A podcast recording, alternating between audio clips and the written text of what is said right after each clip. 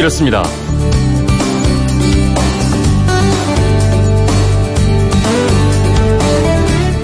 안녕하십니까, 전종원입니다. 아주 두툼하더라고요. 웬만한 책 한 권 두께는 되는 것 같았습니다.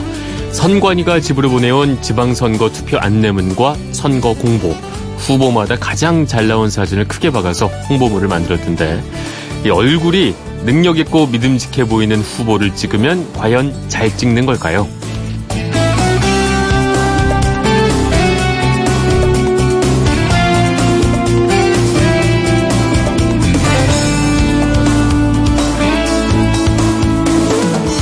제일 믿음직해 보이는 후보를 찍으면 될까?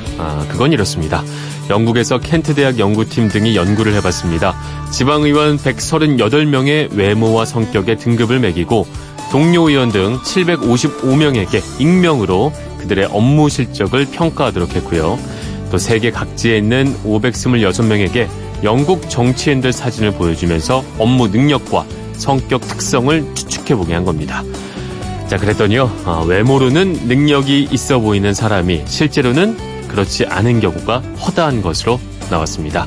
유권자들은 겉으로 보기에 인정있고 믿음직하고 결단력 있어 보이는 후보에게 표를 주는 경향이 있었는데, 이건 잘못된 판단일 경우가 많더란 겁니다. 자, 그럼 어떻게, 뭘 보고 표를 줘야 할까요? 이거 하나만 확인하면 어떨까 싶습니다. 이번 선거가 지방선거잖아요. 도지사, 시장, 구의원, 지방의 일꾼들을 뽑는 선거인데, 지방 일꾼이라는 자신의 역할을 제대로 인식하고 출마를 했는지 이것 하나만 따져보려고 합니다. 지방의회, 자치단체장의 역할을 모르는 후보들이 너무 많은 것 같아서 하는 소리입니다. 네.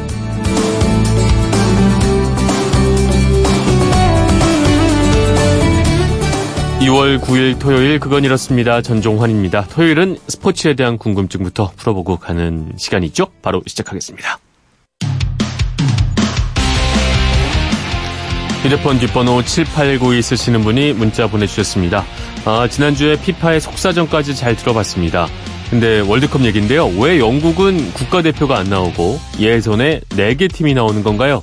이거 반칙 아닌가요? 이런 내용 보내주셨습니다. 스포츠 속 그건에서 시원하게 풀어보겠습니다. 스포츠 동아 김종건 기자님 나오셨습니다. 안녕하세요. 네, 안녕하세요. 네.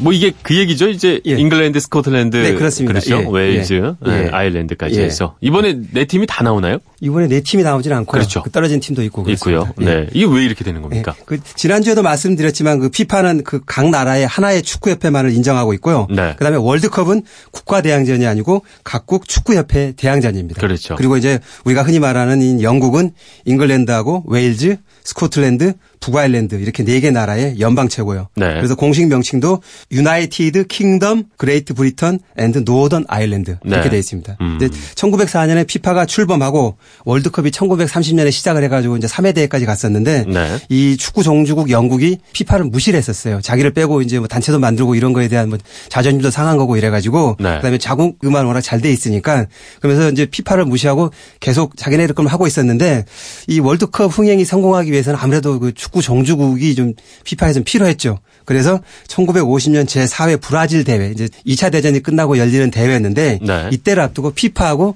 이제 영국하고 이제 협상을 했었습니다. 제발 좀 월드컵에 좀 참가 좀 해달라, 피파에도 좀 가입해달라라고 네. 했는데 이때 영국이 그 뭐 좋다, 우리가 월드컵에 나가는데 대신 조건이 있다. 이게 뭐냐?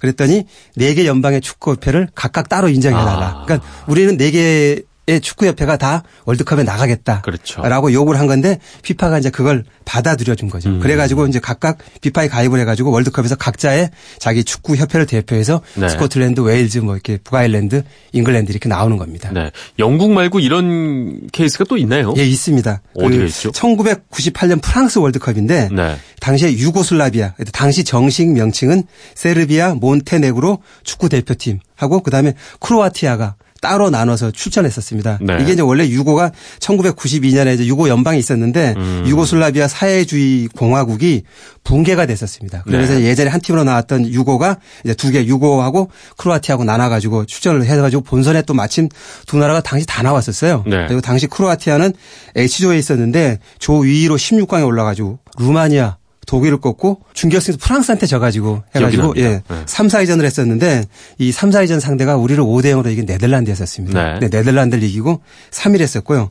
유고슬라비아는 F조 2위로 16강까지 올랐고요. 네. 이건 유럽의 사례고 아시아에서는 중국이 지금 영국처럼 예외를 인정받아가지고 네. 마카오, 홍콩, 중국 이 따로 월드컵 예선에 출전합니다. 아직 본선은 가지는 못했는데 따로따로 예선은 나옵니다. 본선에 진출을 한다면 또 함께 나가는 모습을 볼 수 있는 나갈 수도 있는 거죠. 네, 이제 월드컵 얼마 안 남았으니까 월드컵 네. 얘기 조금 더 해보면 네.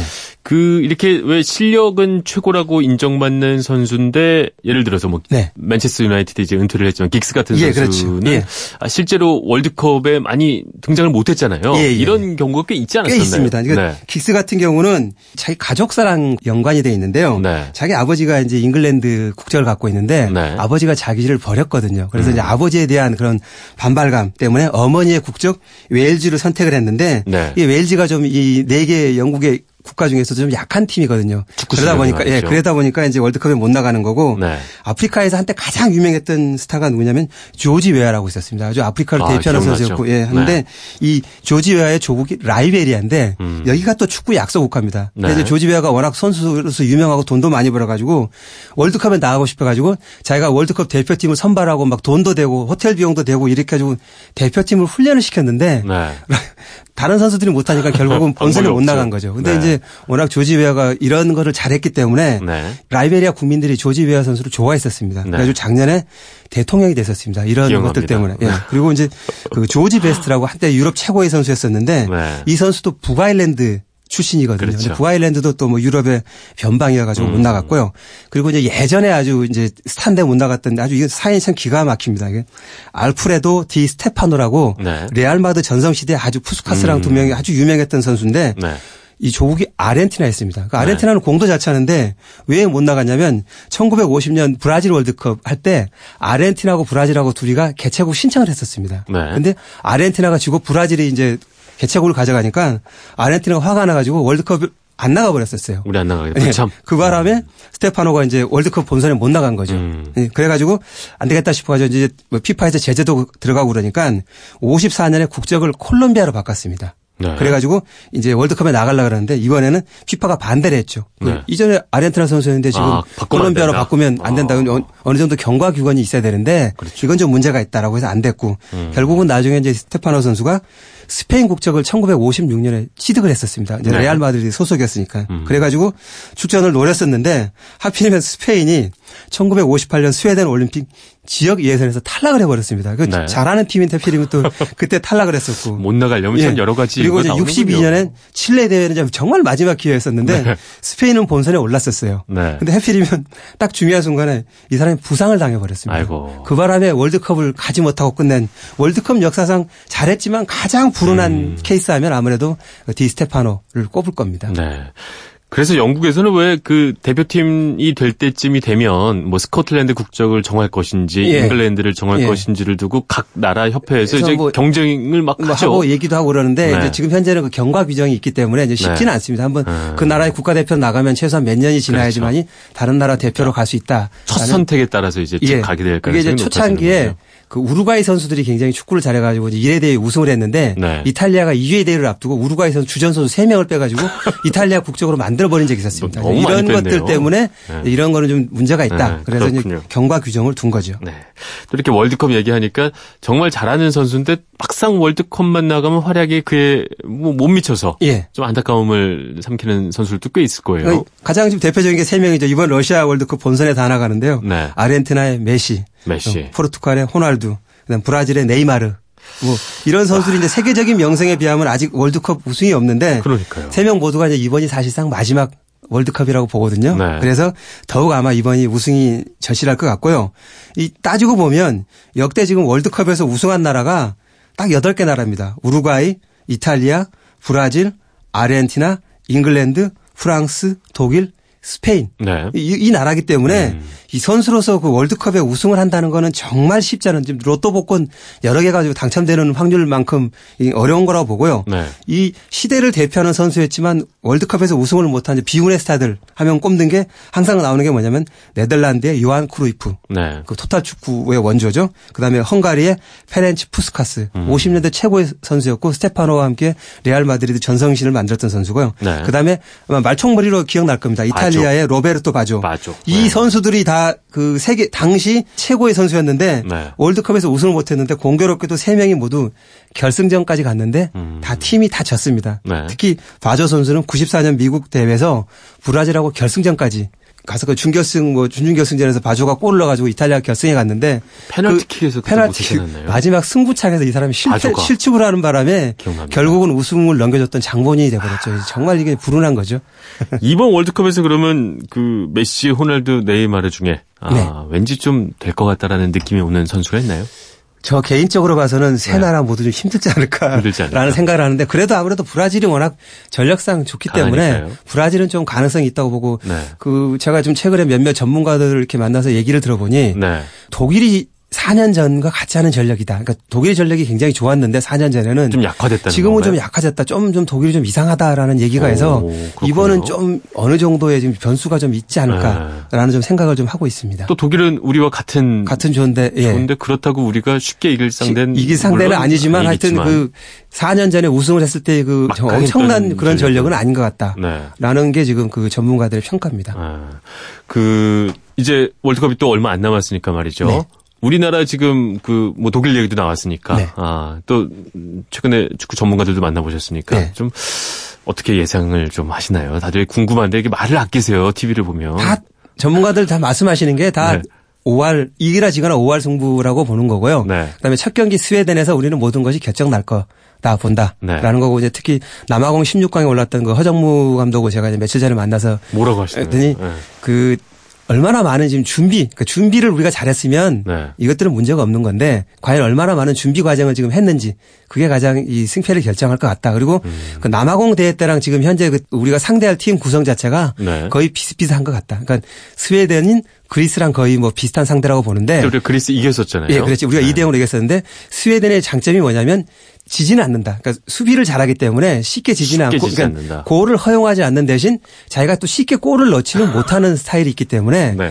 당시 그리스도 그랬다. 그래서 우리는 그걸 깨기 위해서 여러 가지 준비를 했는데 우리가 지금 현재 빠른 스피드를 가진 몇몇 선수가 있기 때문에 있죠. 이 선수가 그 우리가 처음에 이제 수비를 잘해가지고 실점을 하지 않은 상태에서 후반까지 잘 몰고 간다면 네. 우리한테 분명 기회가 있을 거다라고 얘기를 하고 있고요. 뭐 대부분의 전문가들이 먼저 실점하지 않고 버티면 우리한테 스웨덴은 기회가 있다라는 얘기입니다. 스웨덴 경기만 잘하면 우리가 1승 1패까지는 1패까지는 가능하다. 멕시코는 우리랑 항상 개인 전력 그쪽이 나을지 모르지만 우리가 항상 그 상대적으로 부담이 없는 경기를 할 수 있는 네. 그러니까 우리가 지금 피지컬에서 우리가 앞서기 때문에 네. 우리가 부담이 없는 경기를 할 수 있다라는 얘기입니다. 알겠습니다. 자 이제 월드컵 앞두고 오늘 이모저모 월드컵에 대한 이야기 나눠봤습니다. 오늘은 여기서 마무리하도록 하고요.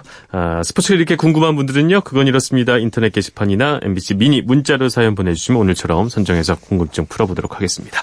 김종건 기자님이었습니다. 오늘도 말씀 잘 들었습니다. 고맙습니다. 네. 감사합니다.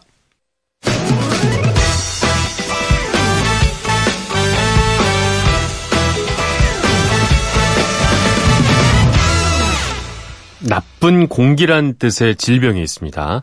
나쁘다란 뜻이 있는 말과 공기란 의미의 에어를 합쳐서 말라리아. 이게 나쁜 공기란 뜻이었습니다. 과거에는 말라리아가 나쁜 공기를 통해서 전파가 된다고 믿었기 때문에 이런 이름이 붙은 건데요. 지금은 말라리아를 전파하는 게 모기라는 거는 다들 알고 있죠. 자, 올 들어 5월까지 국내에서 발생한 말라리아 환자가 작년에 같은 기간보다 75%나 늘었다고 합니다. 엄청나게 많이 는 거죠.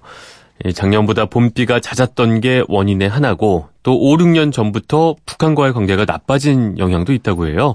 2012년부터 남북관계가 경색이 되고 또 북한에 대한 말라리아 지원 사업이 중단이 됐는데 이로 인해서 남북 공동 방역 등이 이뤄지지 못한 탓이 크다는 겁니다. 참 이 남북관계가 나빠지니까 이런 데까지 다 영향을 미치는군요. 더 큰 문제들도 많지만 이렇게 말라리아 환자 줄이기 위해서라도 이번 북미 정상회담 반드시 성공해야겠다. 그리고 한반도에 평화 정착해야겠다. 이런 생각 다시 한번 해보게 됩니다. 자, 토요일에 이 코너 기다리는 분들 많이 계시더군요. 노래와 이야기가 있는 예술 아하 지금 준비하고 있습니다. 그건 이렇습니다. 전종환입니다. 저는 잠시 후에 돌아오겠습니다.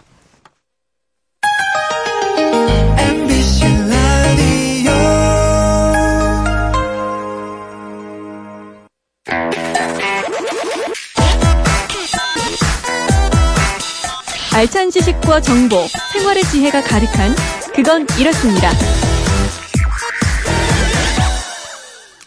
대중예술을 통해 과거와 현재를 이어보는 시간입니다. 예술 아하, 이영미 대중예술평론가와 함께하겠습니다. 안녕하세요. 안녕하세요. 자, 지난주에 강산의 명태를 통해서 우리 선후배들의 명태사랑, 선후배들의 어떤 존경의 마음, 흥모의 마음 네. 한번 들어봤습니다. 이번 주에도 이제 그런 소재로 해볼 텐데 어떤 얘기인지 벌써부터 궁금해지는데요. 네, 일단 첫 곡을 들어봤으면 좋겠습니다. 네. 이 노래는 너무 많이 알려진 노래여서 네. 이게 여기 뭐가 있을까 이렇게 싶을 텐데요. 이 독특한 소재가 네. 사실은 이제 뭔가 영향을 받은 노래예요. 네. 신영원의 개똥벌레 1987년 노래 일단 듣겠습니다. 누구나 아는 노래죠. 네. 일단 듣고 오겠습니다.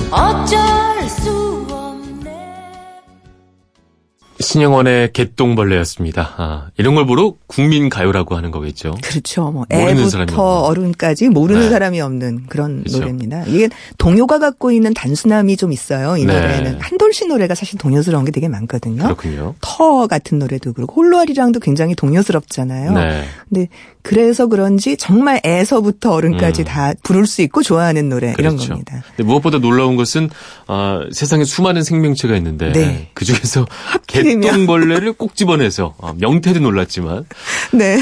개똥벌레 사실 참 쉽지 않을 것 같은데 말이죠. 그렇죠. 소재를 끌어올리기가. 네, 왜 동물을 쓴다는 건 상징인 경우가 많잖아요. 네. 요 시기에 솔개 이런 동물을 쓴 노래들이 좀 몇 곡 유행을 하긴 했었어요. 네. 근데 그게 곤충까지 갈 거라는 그러니까요. 건 상상을 못했어요. 근데 개똥벌레 사실 이 제목이 갖고 있는 독특함도 사실 이 노래를 맞습니다. 이렇게 돋보이게 하는 요건 중에 하나였는데요. 네. 이런 발상이 그냥 뭐 한돌이 그냥 보통 평범한 대중가요 가수는 아닙니다만. 뭔가가 있었을 가능성이 높아요. 뚝 떨어진 건 아니다. 이게. 네, 그런 거죠. 근데 저는 사실 그거를 알 수 있었는데요. 왜냐하면 네. 그 전에 발표는 되지 않았지만 하고 있었던 작업을 알고 있어요. 그게 네. 바로 김민기 씨의 뮤지컬 작업이었습니다. 네.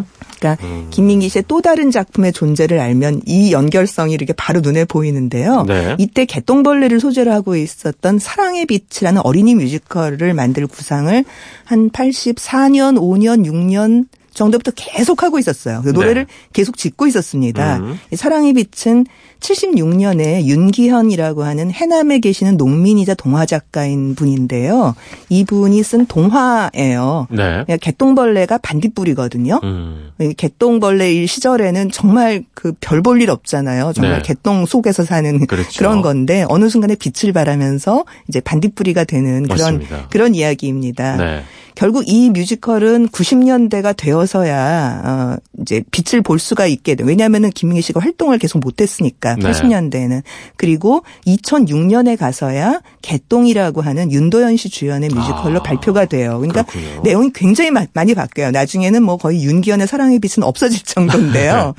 어쨌든 노래 작품 만드는 시작을 8485년 부근에 계속 하고 있었어요. 네. 그때 김민기 씨하고 친했던 한돌 씨가 아마 그 작업을 보고 감탄을 했을 거예요. 세상에 개똥벌레로 이런 이야기를 네. 만들 수가 있구나라는 네. 생각을 했을 것 같습니다. 그리고 바로 그렇게 내가 개똥이어서 사람들한테 친구들도 없고 네. 다들 똥벌레라고 나를 욕하고 돌아서지만 그리고 자기는 가지 마라라고 얘기하지만 사실 나한테는 뭔가가 있어라고 하는 그렇죠. 그 외로움과 자부심 이 두 가지를 다 드러내는 그런 노래에 대한 발상을 할 수 네. 있었을 게 아닌가. 않나 이렇게 생각합니다. 그렇군요.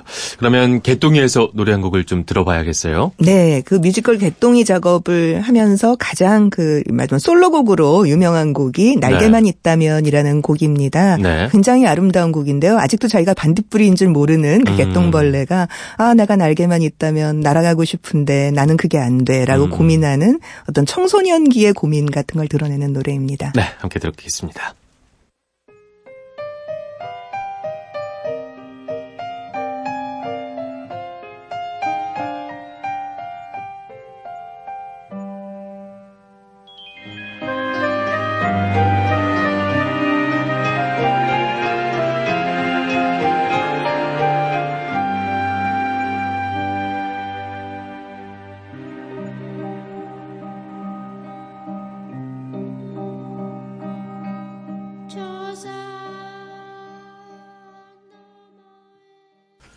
김민기 씨의 날개만 있다면 이었습니다. 와, 이 노래가 무겁네요. 그렇죠. 아주 그게... 슬프죠. 첫 시작이. 와, 오랫동안 기억에 남을 것 같아요. 네, 그렇습니다. 노래가 정말 좋아요. 네. 그러니까 이 개똥벌레가 그 뮤지컬 안에 내용은 그런 거예요. 막 자기 얼굴을 물에다 비춰보고 막 쥐어뜯어요. 자기 못생겼다고. 네. 그러니까 애들이 그렇잖아요. 자기 맨날 거울 보면서. 그렇죠. 아, 난 왜 이렇게 생겼지? 막 이러잖아요. 네. 그런데 나중에 그 주변의 자기 동물 이웃들이 위기에 처할 때 자신도 모르게 자기가 빛을 내뿜는 반딧불이라는 사실을 알게 돼요. 그렇죠. 굉장히 감동적인 이야기죠. 네. 결국에 또 개똥벌레가 갖고 있는 주제와 일맥상통한다. 이렇게 볼 수 있는 거겠죠? 예. 알겠습니다.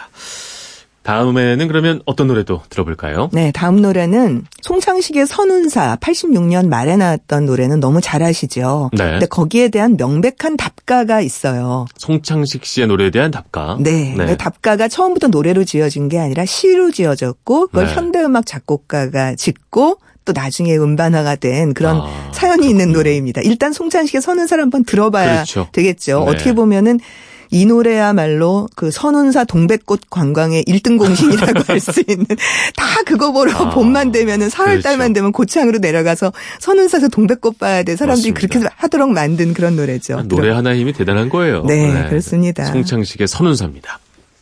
선운사에 가신 적이 있나요? 바람 불어 서른 날에 말이에요.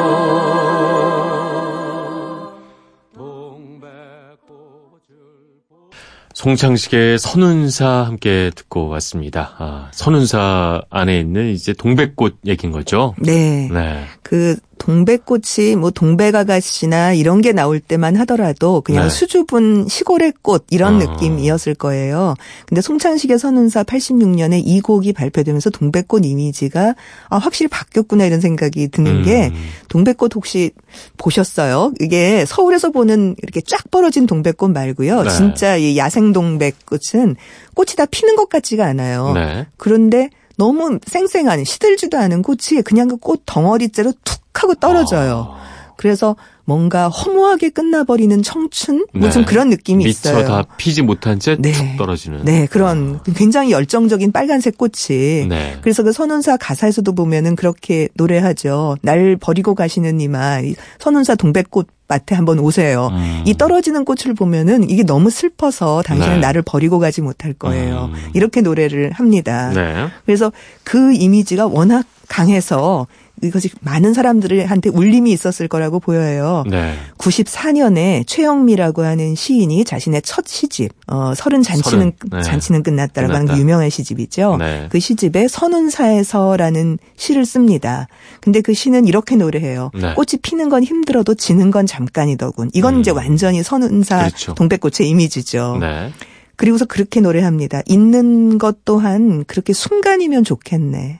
예, 그렇게 얘기해요. 있는 데는 오래 걸린다, 시간이. 그렇죠? 그렇죠. 네. 그러니까 그렇게 아픈 화려했던 청춘이 가는 걸 떨어지는 것만큼 그렇게 빨리 잊었으면 좋겠는데 맨 마지막 구절에서 꽃이 지는 건 쉬워도 있는 건 한참이더군.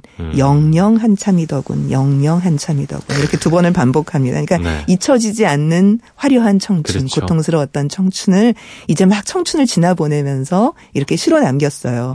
이 시가 워낙 좋아서 이건용이라고 하는 한국예술종합학교 그 총장까지 하신 그런 분이죠. 이건용 현대음악 작곡가가 곡을 붙였습니다. 그리고 자신의 작곡 발표에서 이 곡을 이제 발표하고 그렇군요. 또 혼자 사랑이라고 하는 음반에다가 수록을 해요. 그래서 전경옥의 목소리로 어떻게 보면 대중가요에서 출발했지만 시를 거쳐서 현대음악적인 가곡으로까지 오고 있는 그렇죠. 이제 그런 흐름을 보여주는 노래인데요. 전경옥의 목소리로 선운사에서라는 곡이 남아 있습니다. 오늘 이렇게 선운사 얘기 그리고 앞에 개똥벌레 얘기까지 이렇게 하고 나니까 아, 이게 참 우리 대중가요가 이렇게 참 깊고 찬란했다. 하나 이제 문화로 그렇죠? 남는 것 같은 느낌이 확실히 시간이 참 있죠. 많이 지났구나 이제. 오마주를 해가면서 선후배끼리 참 아름다운 모습이다라는 생각이 듭니다. 자 그러면 전경욱 씨가 부른 선운사에서 들으면서 오늘 이영미 대중예술평론가님과는 인사를 나누겠습니다. 오늘도 말씀 감사했습니다. 고맙습니다.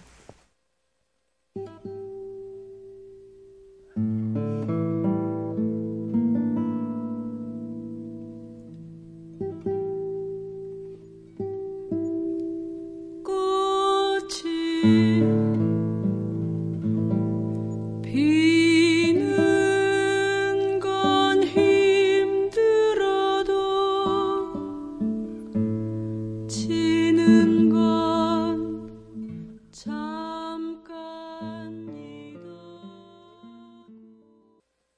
남들이 봄 타고 있을 때 난 새로워진 시에나를 탄다. 첨단 안전 패키지 TSS 탑재 다이내믹해진 스타일 럭셔리 미니밴, 독보적 사륜구동. 이봄 가까운 전시장에서 새로워진 시에나를 만나봄. You are so smart, Toyota. 근면한 자만이 휴식의 참맛을 안다. 세상의 모든 좋은 말들, 헨리 포드가 한 말을 가져와 봤습니다. 자, 이번 한 주도 여러분 충분히 수고하고 고생 많으셨습니다. 스트레스를 풀어주는 스포츠와 음악으로 채운 토요일 코너들이 여러분의 휴식에 조금 더 도움이 됐기를 바라봅니다. 자, 오늘 마지막 곡입니다. Kiss and the Sunshine Band의 That's the Way I Like It 보내드리면서 마무리하겠습니다. 저는 내일 다시 찾아오겠습니다. 지금까지 아나운서 전종환이었습니다. 토요일 아침이죠? 모두 힘내십시오.